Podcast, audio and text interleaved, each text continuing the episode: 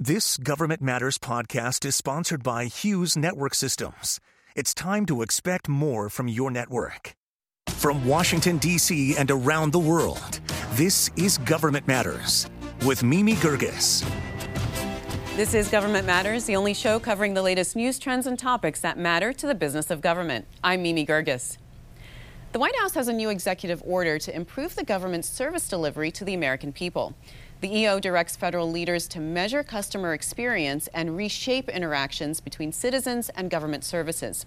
President Biden says the goal of the executive order is to build accountability and transparency. The EO includes 36 customer experience improvement commitments across 17 agencies. FEMA announced Saturday that the Biden administration authorized federal disaster assistance for Kentucky following the severe storms on Friday. John Brogan will head the federal recovery operations in the eight plus counties impacted by the storm. And President Biden will be traveling to Kentucky this week to survey the damage from the storms that resulted in the deaths of at least 74 people with still 100 unaccounted for.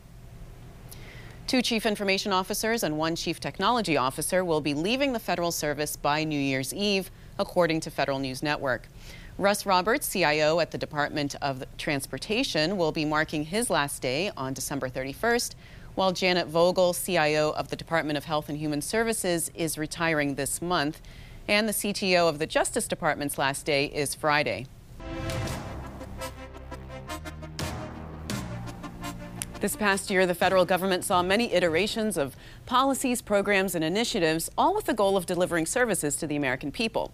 Today, we're recapping a few of the top stories from 2021. Jory Heckman is a reporter at Federal News Network. He covers oversight management and the use of data for the government. Jack Fitzpatrick is a reporter at Bloomberg Government. He covers congressional reporting as well as budget and appropriations news.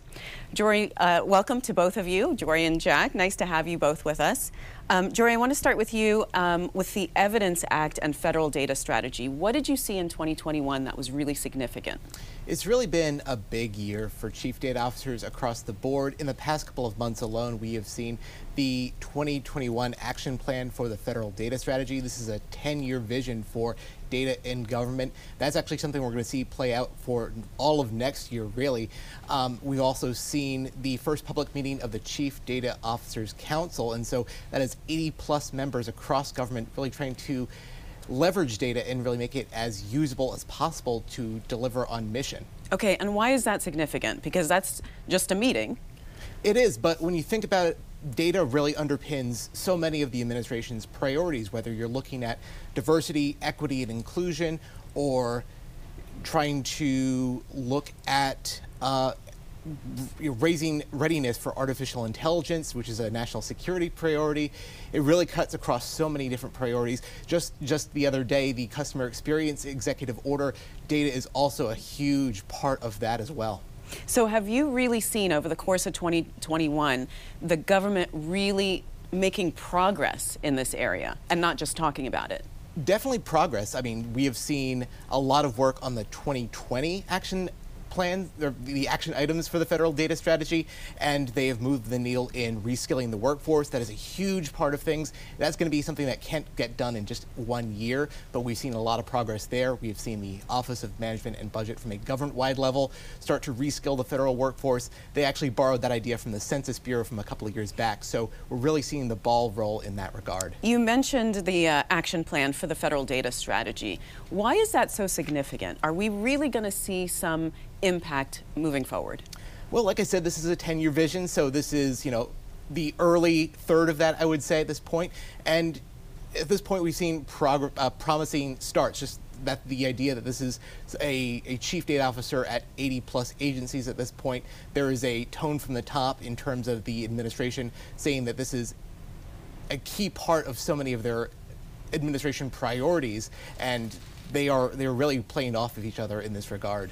So, Jack, turning to you, I know you you cover budget and appropriations. What was the biggest story of 2021?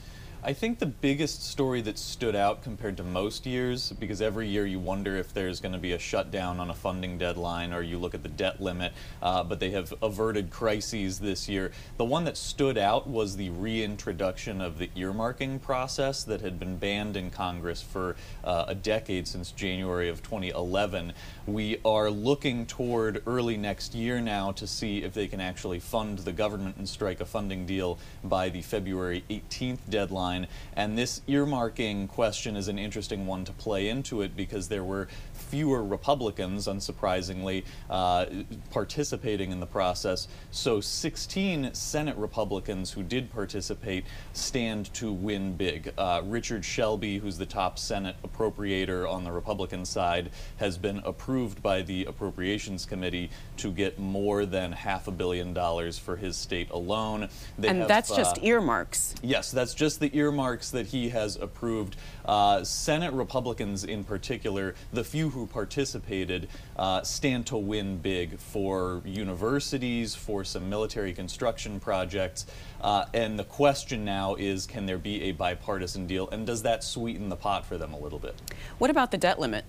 That was an interesting showdown uh, in December. They uh, they had a, a, bit of a standoff in which Republicans said Democrats have to address that through the reconciliation process, which is how they pass partisan legislation in the Senate, essentially uh, tying it to the social tax and spending bill that Democrats are trying to do. Republicans at least partially backed down, and interestingly agreed to create a little bit of a carve out or an exception to their own ability to filibuster on a forthcoming debt limit bill. It's a little process oriented, uh, but a lot of lawmakers are, are, curious if that sets a precedent for future debt limit agreements. I was going to ask you about yeah. does this set a precedent? Democrats want it to because there are so many things they are angry at the filibuster over, whether it's immigration, gun control, etc. Uh, and they say if it, Republicans can agree to set aside the 60 vote threshold in the Senate for this, why not? Not other things. Conservatives are mad about it too in some cases, saying that they should have gone through the normal process. And of course, we're under a continuing resolution that we talk about a lot on this program. Yes, uh, and again, February 18th is the deadline. They they avoided a Christmas showdown, which actually had been the recent history. Was you know December 20th, 23rd uh, standoffs, and yet that kind of was brushed aside for most of December uh, with so much focus on that reconciliation, tax, and spending. Okay, I'm going to ask you both this question, starting with Jory. What's going to be the biggest story for 2022? What's your prediction? Wow. Well, you know, I think we're going to see early on in next year the learning agendas from agencies. That is basically agencies thinking out loud what are the biggest questions about our mission that we don't yet have answers to, and that data is going to help answer those questions. So I think that's definitely something we're going to learn in 2022, and that's going to really show the value of chief data officers really across the board. Okay, Jack. My big question for 2022 is if they can actually get anything done in government funding. They're pushing this year's work back so far that that then delays potentially the president's next budget proposal, work on the next year. They get onto the campaign trail, and if they have finished the Build Back Better Act work, they are on a very truncated schedule. So 2022 is going to be a sprint. All right, well, we'll pull the tape next year around this time and see if you guys are right. Jory, Jack, thank you so much for being on the program. Thank you. Yeah. Coming next, we'll hear from federal news reporters their picks for the top stories of 2021. You're watching WJLA 24 7 News.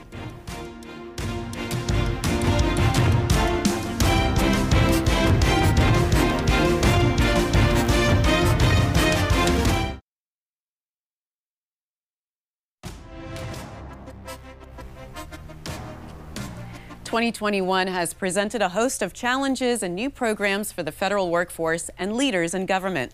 We reached out to reporters on the federal beat to ask what their top stories were from this year. Here's a few of the answers we received. I'm Leo Shane, Deputy Editor at Military Times, and my top story on the federal workforce for 2021 was the Department of Veterans Affairs electronic medical records overhaul. The department's trying to get on the same system as the Department of Defense for the first time ever, giving troops and veterans a single medical record that follows them from enlistment through their military separation and beyond. The project has huge implications, not just for the 9 million veterans who are in the medical system and the 400,000 employees who work there, but also for the healthcare industry as a whole, just because of the tremendous scope of the individuals and records involved. This year was supposed to be a big step forward for the $16 billion project, but major problems with implementation of the software at the first site in Washington state forced VA leaders to put a six month pause on the program. And that also increased skepticism among many lawmakers that this is ever going to work. In early December, VA Secretary Denis McDonough announced plans to move ahead with the project after some reforms, some rescheduling, and adding new sites start, starting next spring. If that works, VA can still meet the goal of having the system in VA hospitals by 2028. If not, it'll raise even more questions about whether VA leaders are wasting billions on a project that's never going to succeed. Natalie Alms, the Federal Workforce Reporter at FCW. My top story from 2021 was a story centered on the question of how broadened access to telework and remote work after the pandemic could be a tool to increase accessibility in the federal government.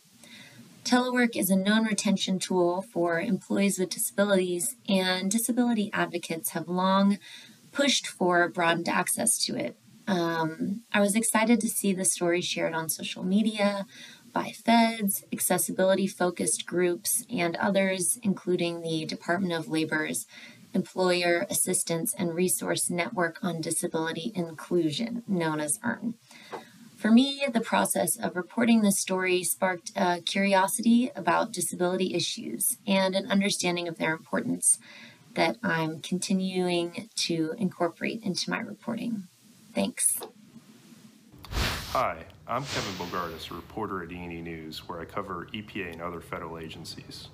My top story from 2021 about the business of the federal government is It's Complicated. Tw- tensions between EPA unions persist. President Biden has urged agencies to engage with their employee unions and renegotiate contracts. It's a 180 degree turn from the Trump administration, which targeted those unions, including at EPA. The same career managers at EPA who followed Trump's orders to be tougher on unions now have to carry out Biden's new approach to labor. Union officials had hoped the shift in direction would go quickly, but there's been bumps and delays. Since my story ran in June earlier this year, EPA and its unions have been in negotiations over several workplace policies. Unions have encouraged their members to get vaccinated against COVID 19 to help meet Biden's vaccine mandate for federal employees. EPA and its largest union, the American Federation of Government Employees, Council 238, have reached terms on several issues doubling telework, creating remote work, making work schedules more flexible. That progress could lead to the bulk of EPA's workforce, many of whom have been working from home since the start of the pandemic, to return to the office soon. You can find a link to these videos at our website, govmatters.tv. Up next, we discuss the top defense stories from this year. And we want to hear from you. What do you think was 2021's top story for the federal government? Share your thoughts with us on social media. Send in your answer on our poll. It's up now on LinkedIn and Twitter. We'll be right back.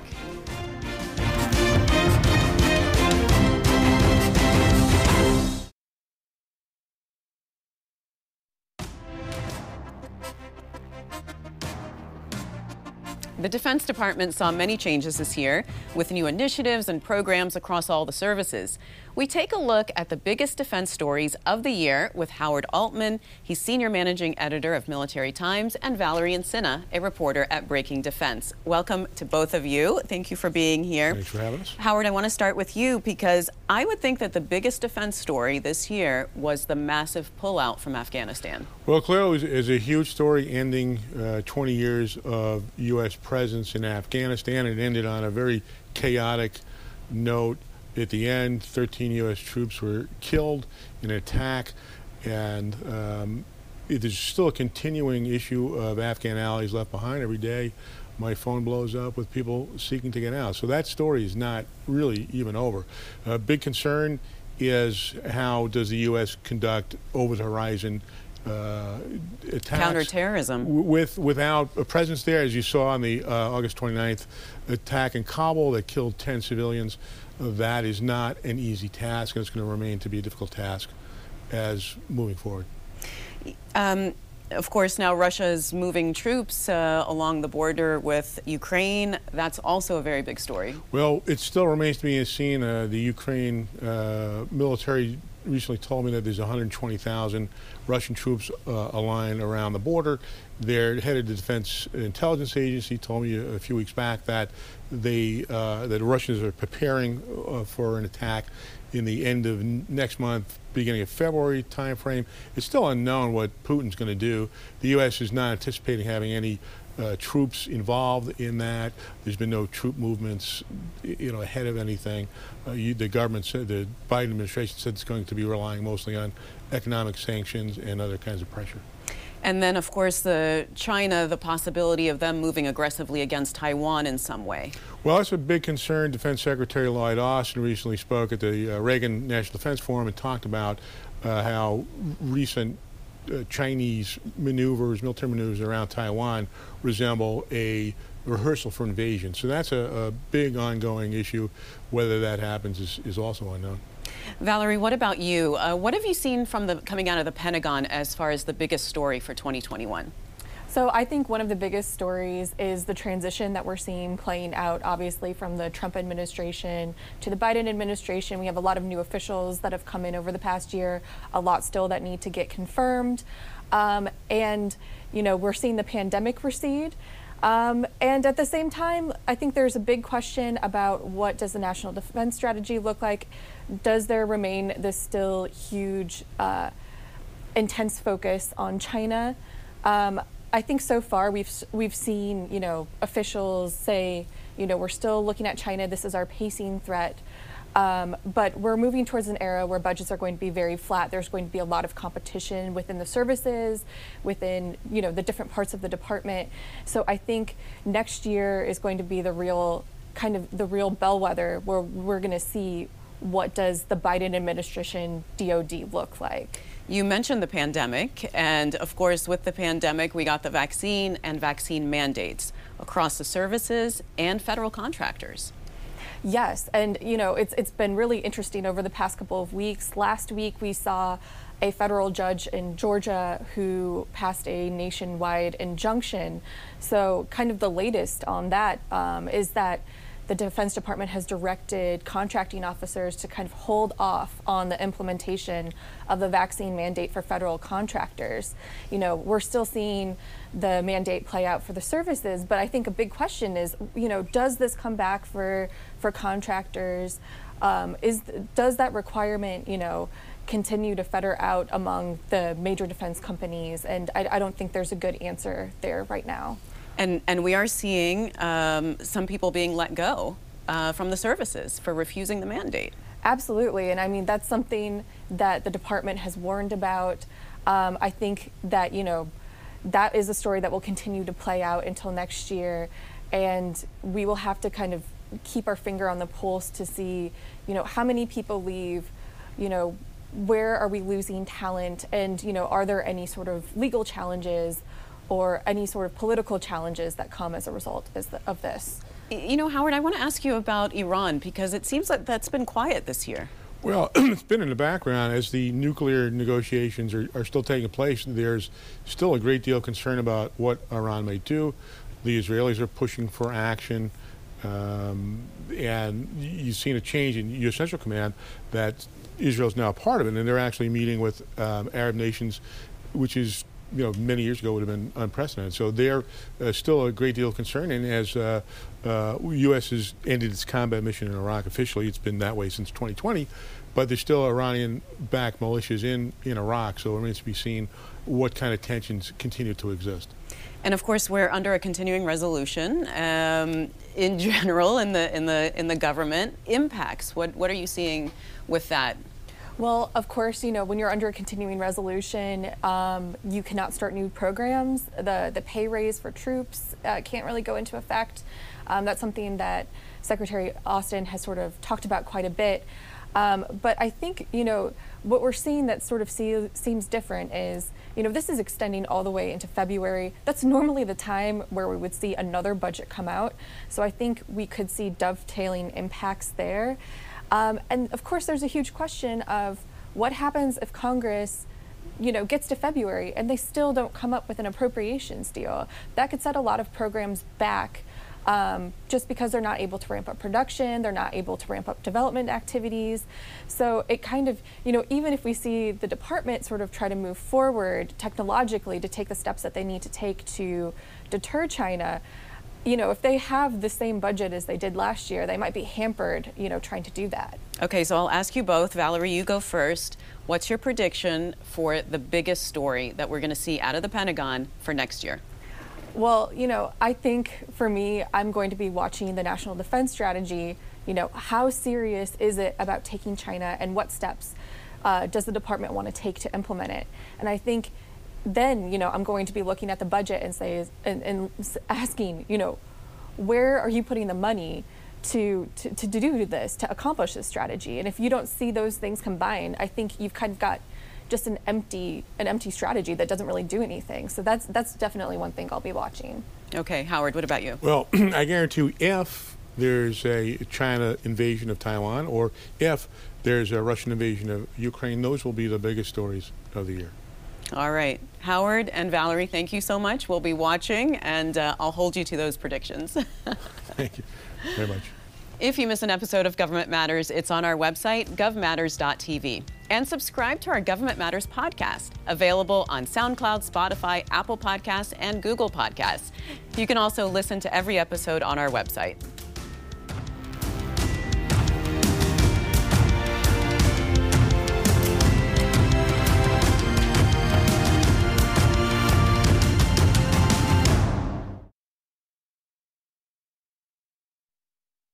That's the latest from Washington. Join me weeknights at 8 and 10:30 on WJLA 24/7 News and Sunday mornings at 10:30 on 7 News to stay plugged in on issues that matter to the business of government. Thanks for watching. I'm Mimi Gerges. Stay tuned for an interview with our podcast sponsor, Hughes Network Systems. I'm here with Tony Bardo, Assistant Vice President for Government Solutions at Hughes.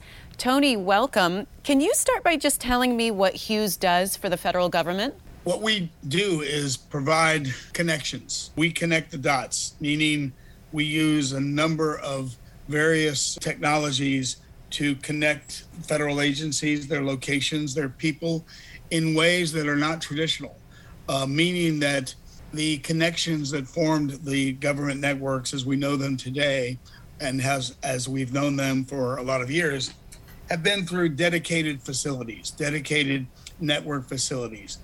We have been taking this different approach to connecting all of our customers through the use of broadband originally satellite broadband but now managed networks and managed broadband services that include cable include DSL, include wireless, include uh, traditional fiber, and, uh, and, and satellite, of course. Well, tell me about the HughesNet Gen 5 because that's the largest high speed satellite internet service. It is. It is. It's a very exciting service. We launched it um, back in 2016, and even an earlier version of it, Gen, which was known as Gen 4, that are called high throughput satellites. And these are satellite services that took satellite connectivity and speed and capability and capacity to a whole nother level. This is a service that we sell to our consumers. We sell it in a more robust fashion to um, our industry partners and customers as well as the government. Well, tell me what you're doing for the federal government with relationship to artificial intelligence and machine learning. We use our artificial intelligence capabilities to drive innovation with respect to customer care, customer delivery, the use of uh, understanding what our partners are capable of supplying in terms of broadband uh, services. And we use them to sort of understand in a proactive way, in a, in a speedy way, what could be predictive behavior of the network and use that predictive behavior to monitor the networks and monitor the network services. It takes sort of the guesswork out of it because we use the artificial intelligence to to give us more information than we would be able to get manually. And I understand, Tony, that you're also working on um, critical network backup and emergency connectivity for first responders. Obviously, that's going to be more and more of an issue. Can you tell me a little bit about what Hughes does in that arena? Well, we've had a great deal of success in this area, and we've been pleased and, and honored to, to serve the particularly the FEMA community and the emergency response community with rapid deployment of satellite technologies where all of a sudden those technologies because of a disaster are no longer uh, capable of, of connecting people. For instance, in Puerto Rico a few years ago during the hurricanes, we deployed hundreds of satellite services throughout the island, both commercially and in support of FEMA's efforts. And in the absence of terrestrial ground uh, infrastructure that was working, satellite was really critical. All right. Well, Tony, thank you so much. Nice chatting with you. Thank you, Mimi. Nice chatting with you. Thanks for listening. Our daily show is produced by Catherine Roloff and Drew Friedman. Christy Marriott leads our technical crew. Our web editor is Beatrix Haddon. Visit govmatters.tv for articles, videos, and more. Government Matters is recorded at WJLA TV in Washington, D.C. Copyright Sinclair Broadcast Group.